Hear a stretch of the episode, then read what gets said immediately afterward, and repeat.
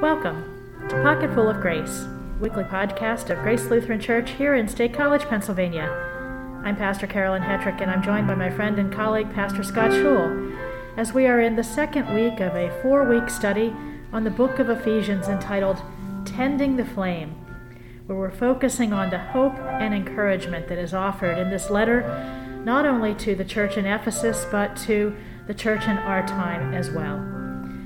Just a brief recap before we begin today from last week's session. We're talking about the city of Ephesus, which was a very diverse commercial community, a crossroads of people and faiths and cultures. The book of Ephesians is a general letter that's intended for a church that is growing, and its purposes are to engage some questions about how to be a church moving into the time beyond the initial founders, how to incorporate a new generation, how to hand on those core values, and how to come to terms with history and heritage. The community is primarily a Gentile community with a dwindling Jewish minority. So, how does a religion remain connected to and come to terms with its historical heritage? The book also focuses on the importance of rituals as a community evolves. What will it mean that a charismatic leader in the Apostle Paul has been imprisoned? How does the community continue with a new focus on leadership? And in a time when people are invoking other powers of persuasion to captivate people and draw them in with falsehoods and trickeries, how do we remain steadfast? Finally, when those in power are attempting to fuse religious practices with nationalism, creating a religious nationalism, how do people of faith respond in the midst of all of these questions and all of these forces around us? Pastor Schul, with that background in mind, uh, you're going to be leading us this week as we talk about Ephesians 3, focusing on verses 14 to 21. And how would you like us to begin today in our time together? Well, just a couple of quick observations. I'm, uh, you know, you were the one who came up with the idea for this uh, study on Ephesians, and I'm really grateful for that because uh, even as you were going through the recap, it was a reminder to me that even though we're dealing with a 2,000 year old document, it is as relevant as today's news. The issues that uh, the people in Ephesus were dealing with are, are very contemporary.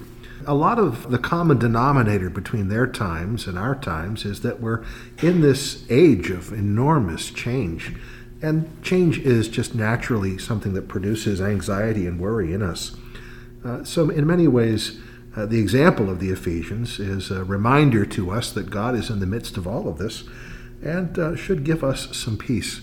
Today, now that you've done the heavy lifting of, of introducing the book and the context as you did last week, is to uh, dive much more deeply into a few verses, as you said, chapter 3, verses 14 through 21.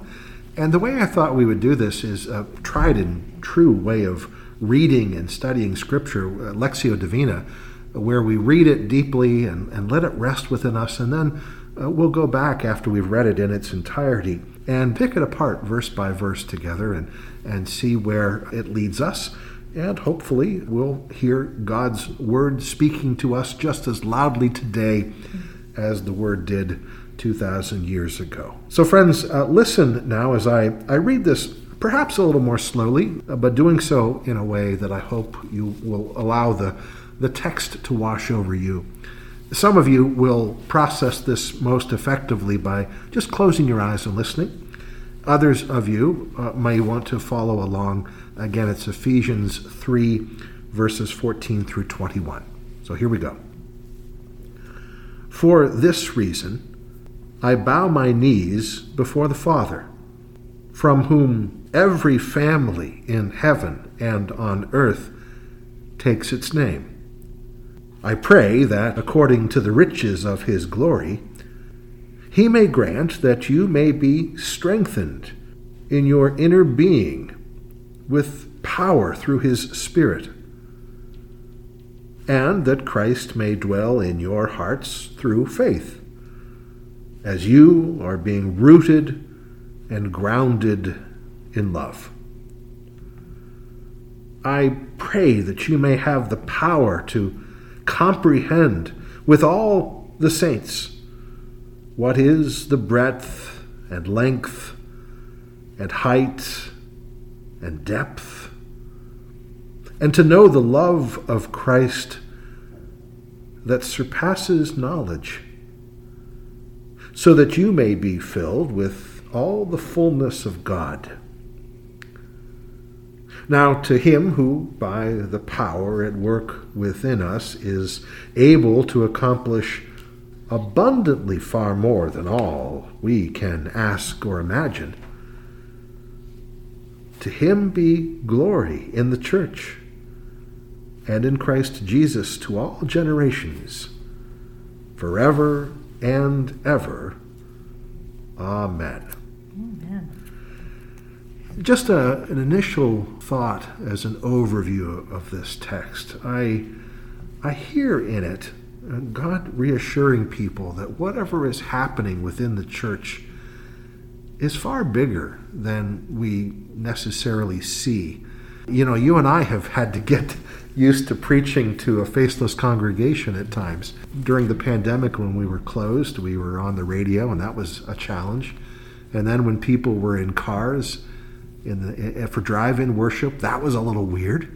And even now, when things are as close to normal as they have been in, in a long time, we're probably preaching to two or three times as many people, either listening or watching online, as are in the building. Any thoughts on what that has been like as a preacher? Oh, wow. Well, on the practical level, I will tell you guys that when we first started preaching to you virtually only, I had to figure out where to look so that I was actually looking head on at the camera. we, we had a lot of conversations about look at that little dot. and it depends on which device it is. And I used to put a post it note with googly eyes where I was supposed to look. you know, over time, as we've had to pivot our way through various kinds of technology, then you have to learn the right way to do that. So, are you using your phone? Are you using a laptop? Are you using a Mac? Are you using a PC? Are you using an external microphone? Are you using an external camera? How are all these things going to work? Why am I telling you that? At the end of the day, in spite of all of the anxiety about will I get this technically correct, it really does come down to remembering that the message that we share is so all encompassing and overwhelming that all of our human shortcomings, really, for the most part, fall by the wayside. And, and mm. part of why I say that is the verses that are written in this letter before we get to where we started today, where we're hearing the writer on behalf of the Apostle Paul saying, You know, I, Paul, am this person, and I have come to realize that I'm a servant of the gospel, and I've come to realize that even someone such as me, who frankly was a real jerk to a lot of people and didn't deserve to have a place in this good news, I've come to be enlightened.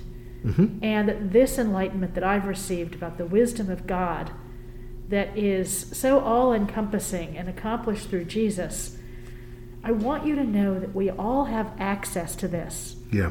Your question started with, talking about how we have access to one another and the good news. Right. You know, in the time of changing technologies and such. And at the end of the day, what I used to always try to hold in mind when I was looking at the green dot or the red dot or whatever it was that I was looking at, and when I was finding myself stressing about this is not going to seem genuine, this isn't going to work out right, people are going to see this and see how flawed it is.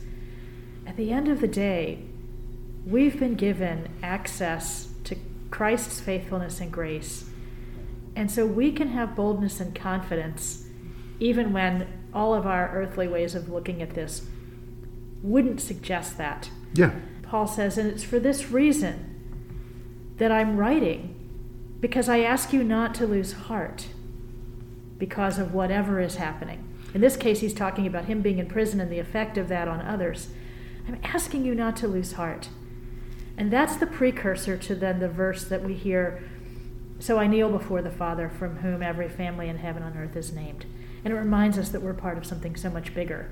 Yeah, so much bigger, and that uh, because it is so much bigger, it has a power and an efficacy beyond anything that we can imagine. So we can preach into a camera or, or whatever the means are, and trust that somehow God is using that for good.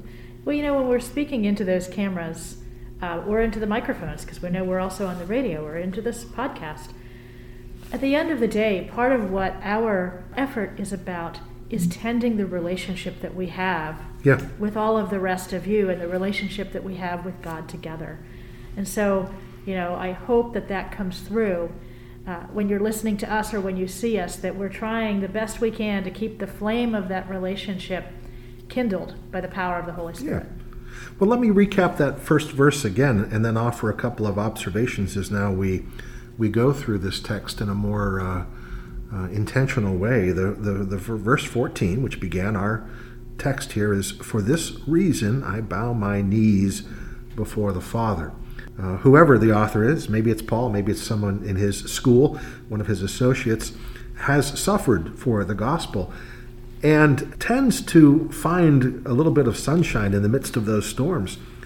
You know, this has been an op- opportunity in prison to share the gospel with Gentiles, with others who might not otherwise hear it, and is recognizing that no matter what our hardships are, there's also an opportunity in it as well. And that's certainly something we've spent a fair bit of time talking about over the last two years. There is this call to bow uh, in, in reverence. That was not the typical way of praying in that uh, era. It was more common to stand, but it wasn't completely unknown. Sometimes uh, we would kneel as well. Uh, but there's a sense of, of reverence. You know, one of the questions I ask myself, Pastor, uh, and ask about our times, is this notion of a relationship with Jesus. We, it's become popular. I've certainly said it myself. I think there's a lot of truth to it that, that our faith is basically a relationship with Christ.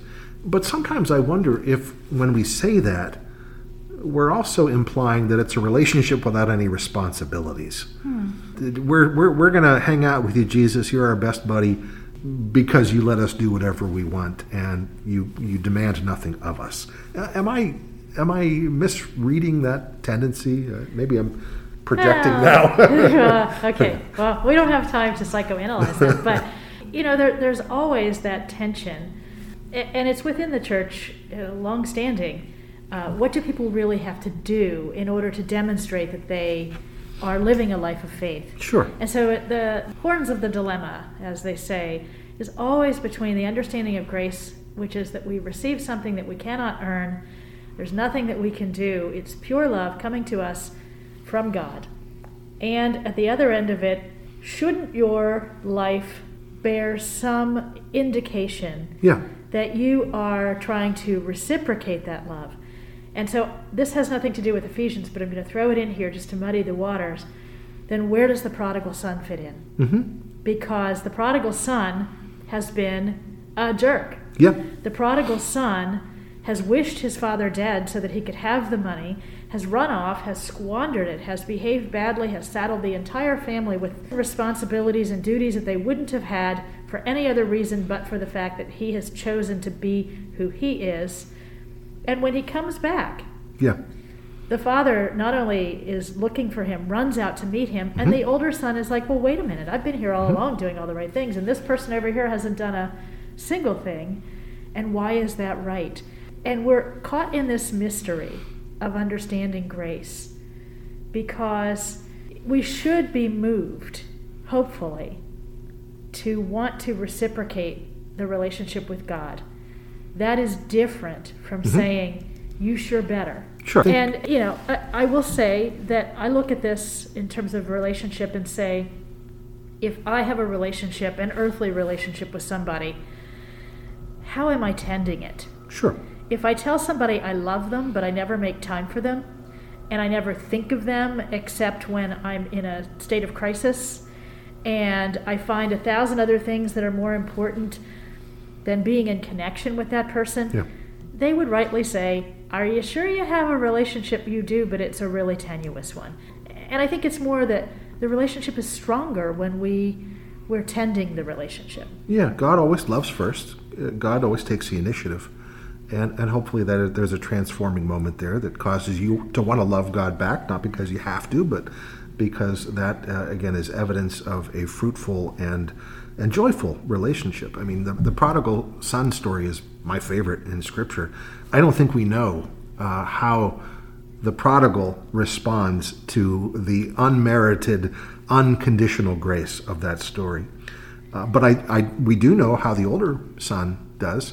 Uh, he's in the kingdom. He is, you know, uh, saved uh, within the parable just as much as the younger son, and he's the one who gets corrected because he hasn't responded to the father's love by loving the younger brother.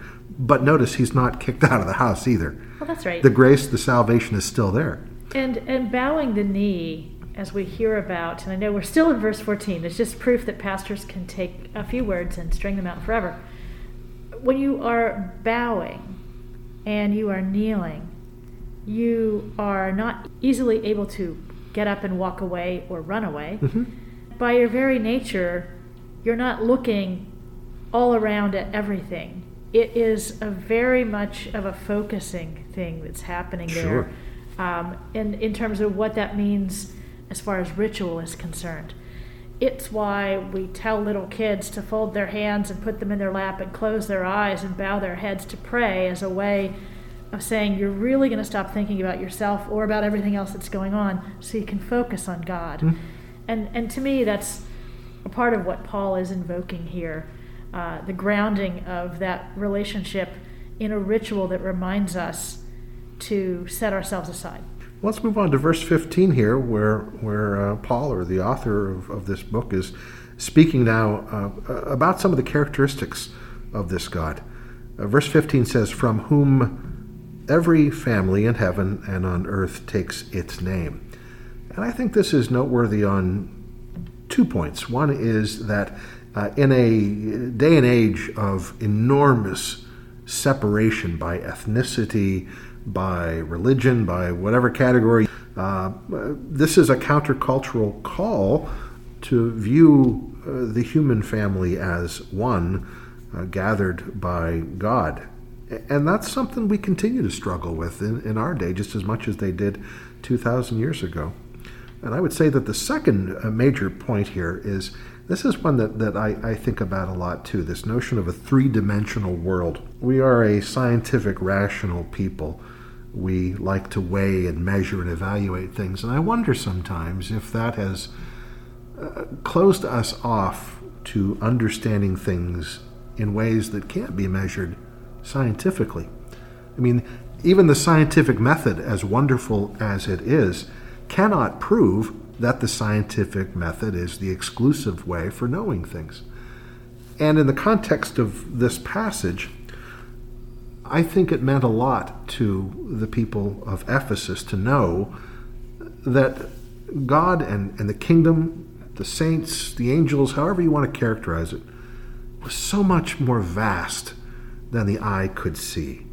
And I'll just say personally that that notion has given me enormous comfort over the years and, and, and maybe you know I'm uh, archaic or, or, or pious in a silly way, but things like a guardian angel. I love that idea that God loves me enough to assign an angel, probably over time, to watch over me.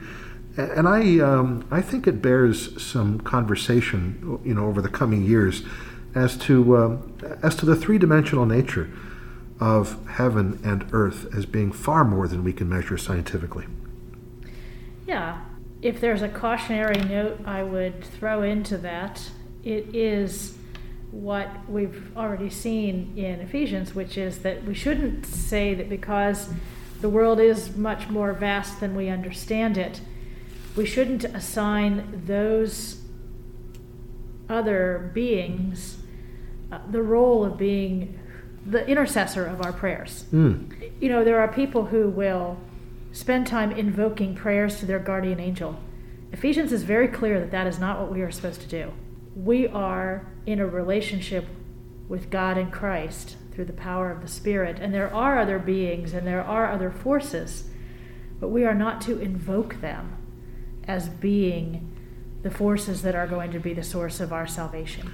Ephesians is very clear. Well, I, I think there's a difference between expecting that person or entity to be the source of blessing and on the other hand, to be connected.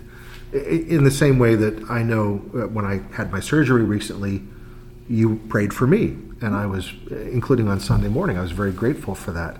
I, I, I didn't hear that as Pastor Hetrick, with her, her, her magic powers, was going to heal me, but I did feel a, a sense of being in unity uh, because uh, you were praying for me. And, and so I, I, think to the extent that somebody gets comfort from a guardian angel, uh, your caution is well placed. Ultimate blessing always comes from God. But I do like the idea, and I think our Lutheran confessions even acknowledge this, that praying for one another on heaven and earth has, has some, some uh, power and, and possibility in it. It does the reason why I brought up what I did is that I think that it is a part of popular culture. Yeah. That people assign those kinds of roles that have power behind them. Yeah. To beings that are other than God. Sure. And we see an awful lot of popular culture around that. And that's not new, but it's very common today as well. And so just to hear that with a balance. Yeah, we never want any of uh, those uh, acts of piety to be a substitute for Christ ever. Let's look at uh, verse 16. I pray that according to the riches of his glory, he, meaning God, may grant that you may be strengthened in your inner being with power through his Spirit. I just want to lift up a couple of notions here. One is that the author of Ephesians now, according to the to the scripture scholars, uh, is probably invoking some liturgy here. And I, we are an our inter- liturgical church, which I love. I mean, liturgy is uh, grounded primarily in Scripture itself. I, I have found uh, over the course of my life, and certainly raising a couple of kids, that the liturgy has a, a, power to jump into us and to give us words of prayer and comfort that are sort of like carrying around a, a hymnal in your heart. So I, I like the idea that, that liturgy is being used here.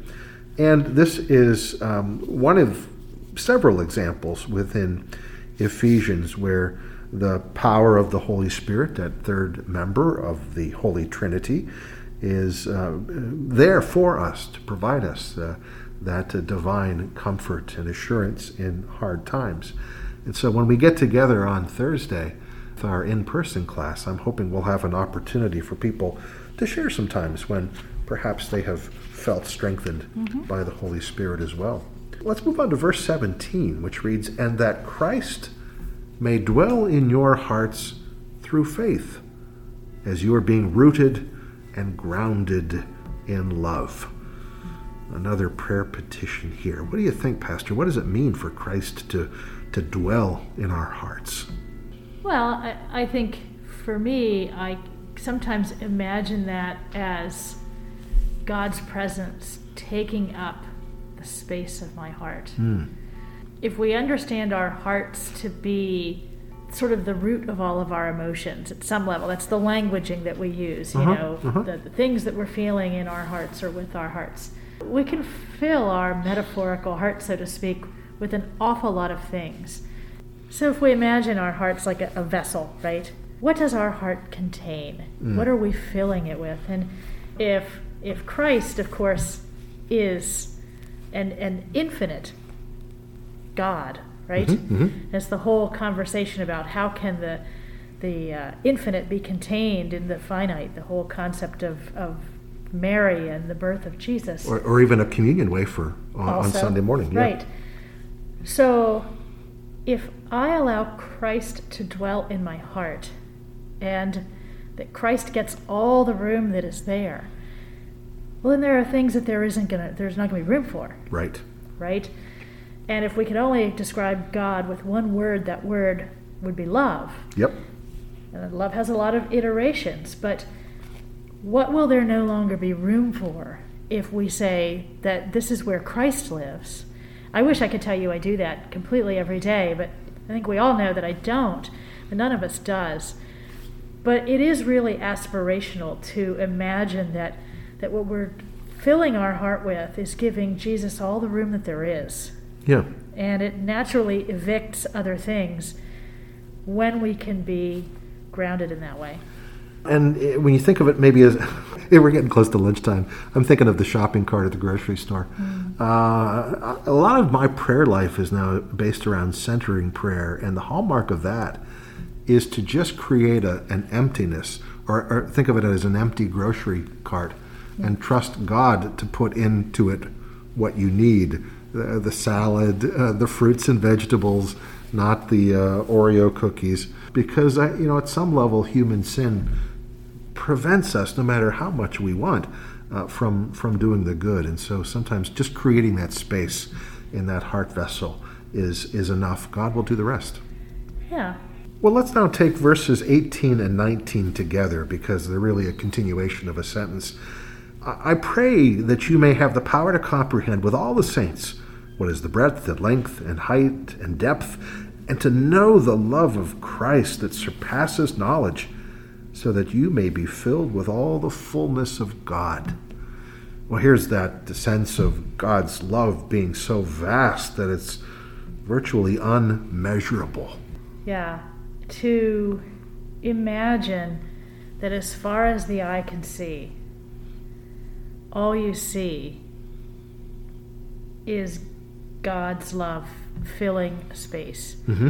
For those who were in person with me last week, a picture that I use on All Saints Sunday and in my own life, and I've used it on bulletin covers and things over the years, was a picture of people who were linked arm in arm mm. in sort of love and consolation. And they're all linked together, and you see them stretching out over this entire landscape. And as your eye gets out to the point of the horizon, you can't even really see individuals, but you recognize that there's a fullness, that there's nothing beyond it. This is all that you see. Nice. I come to that image often, and I know I have now said it for two weeks in a row, but just imagining that there is something that we can't fully quantify. It's like saying in other places in Scripture when we hear God described as the wind, well, we can't really contain the wind. Yep. You know, we can't really contain. Uh, water. It's really it's it's possible but it's very hard to control the flow of water. And you just think about things that are spilling forth in abundance. All those images that are ways of saying you know as we see here in the letter i hope that you know the love that surpasses any measurement we can give to it not just knowledge but comprehension and understanding just being filled with that there's a word you and I have used a fair bit over the last few years as we've tried to describe and, and make sense of our contemporary culture, and that word is transactional. Hmm. It's the idea that we only do things for people because we expect something in return. And indeed, that's a hallmark of many human relationships. And sometimes, even when faced with the vastness of God's love, we tend to assume that God works the same way we do. It seems too good to be true that a God would love us just because, without any expectation that we can deserve it or merit it or somehow earn it. And I think that's something that uh, the author of Ephesians is also trying to convey uh, to the people who are hearing this letter for the first time, as well as those of us who are hearing it all these millennia later. Yeah, the idea that uh, when we say something is really too good to be true, part of what we're saying is uh, it can't possibly exceed our measurements. Yeah. Uh, yeah. And yet, I think we've all had moments, and, and friends, perhaps you can think of some too, where you've had a moment that just exceeded every possible expectation you could imagine in your life. We want you to think about it and. Well, surely they'll say, you know, when I got to the end of this podcast, it just exceeded every. Well, that not. could be. But I think we've all had those moments where, uh, or I hope we have, that something has just been so overwhelmingly beautiful and, and full of love that we just couldn't imagine that we would have ever experienced it. Michael and I are uh, delighted because our older daughter Catherine is expecting our first grandchild. And I'm sort of cautiously but hopefully imagining that notion of holding my first grandchild and that that would be one of those moments. Oh, I'm sure it will be. Absolutely. Well, we are uh, we're very talkative today, so we probably ought to try to move ourselves toward the end and not ruin everybody's uh, appetite for more discussion on Thursday. Yeah, let's take the last two verses together again now as as this uh, series of prayer petitions is sort of wrapping up now with a doxology or, or a blessing of, of praise. I'll read verses 20 and 21 together. Now, to him who by the power at work within us is able to accomplish abundantly far more than all we can ask or imagine, to him be glory in the church and in Christ Jesus to all generations, forever and ever. Amen. That's about the best closing prayer we could possibly have. That's pretty darn good. That's pretty darn good. You know, in terms of uh, maybe this is Bible trivia, maybe not, but this is the only doxology in the New Testament that mentions both the church and Christ Jesus. And I think that's noteworthy uh, because it supports what you were teaching last week about the use of this letter. We're, we're in a transition period here. We're moving away from the original apostles and that first generation of leaders, and this notion of the church is coming together now of, of an earthly representative uh, and, and, and, a link between the heavens and the earth and God and people. Uh, and, and that connection is being made much more explicit now in this letter by tying the church explicitly to, to Christ Jesus. Yeah. So I'm going to real quickly say one thing that's going to take us completely out of season for the church here and then move us toward the end which is has to do with the um, the season of Advent. Mm. And when I was growing up, it was always that we're, we're waiting to celebrate the birth of Christ, and we're waiting for Christ to return again. And as I've gotten older, more and more that third understanding of Advent has come into being more fully, which is, and that we're looking for Christ coming into our midst right now. Yeah. And to me, that's a part of what's being captured here in this doxology, and a part of what this letter is about is that it's not just about what has happened or what will happen. It is very much about understanding Christ's presence within us in the church in the here and now, that the in between, which is actually our whole life on earth, yeah. God is intimately involved in that and cares about that. This is not just about, you know, destination mile markers and that that's what's going to allow us to have that hope. That's the flame that we're trying to tend, right? Because mm-hmm. sometimes it's easy for us to believe and, and to live into that, and other times it's really challenging. So, with this underpinning now of God's love that is greater than we can even possibly imagine, but we're sure going to try, as yeah. the letter tells us, next week we'll move into chapter 4 um, and talk a little bit more about some of the things that are sort of those grounding ingredients of living in faith with these underpinnings that we've been talking about. So, Pastor Schul, why don't you uh, go ahead and give us a closing prayer for the day? Yeah, the prayer I picked today comes from St. Anselm of Canterbury, who lived from 1033 to 1109, and it picks up on this notion of what it is to have Christ dwelling within us. Let's pray. O Lord, who has loved us and saved us, Come and dwell in our hearts. Give us love, the sweetest of all gifts, which knows no enemy. Implant in our hearts pure love, born of your love for us, that we may love others as you love us. O most loving Father, from whom flows all love, let our hearts, frozen by sun, cold to you and cold to others, be warmed by your divine fire so help and bless us now and evermore. Amen. Well, amen. Friends, if you can, we encourage you to join us tomorrow, Thursday, at 11 a.m. here in our fireside room. For further in depth conversation, we just ask that you wear a mask, uh, but we found that we really have some good conversations. And as always, stay tuned for Sunday. You can join us at 8 and 10:30 in the morning in the sanctuary at 9 o'clock, we are in the Miller Center in person, and at 6 o'clock in the evening, we have our informal praise service in the sanctuary as well. You can also catch us on WRSC on the radio in the morning at 10:30 or watch our live stream, which is available by visiting our website glcpa.org. And when the homepage alert pops up on the screen, you'll see blue letters that say click here. Click there and it will take you to our live stream. You can watch it live at 10:30 or watch it later.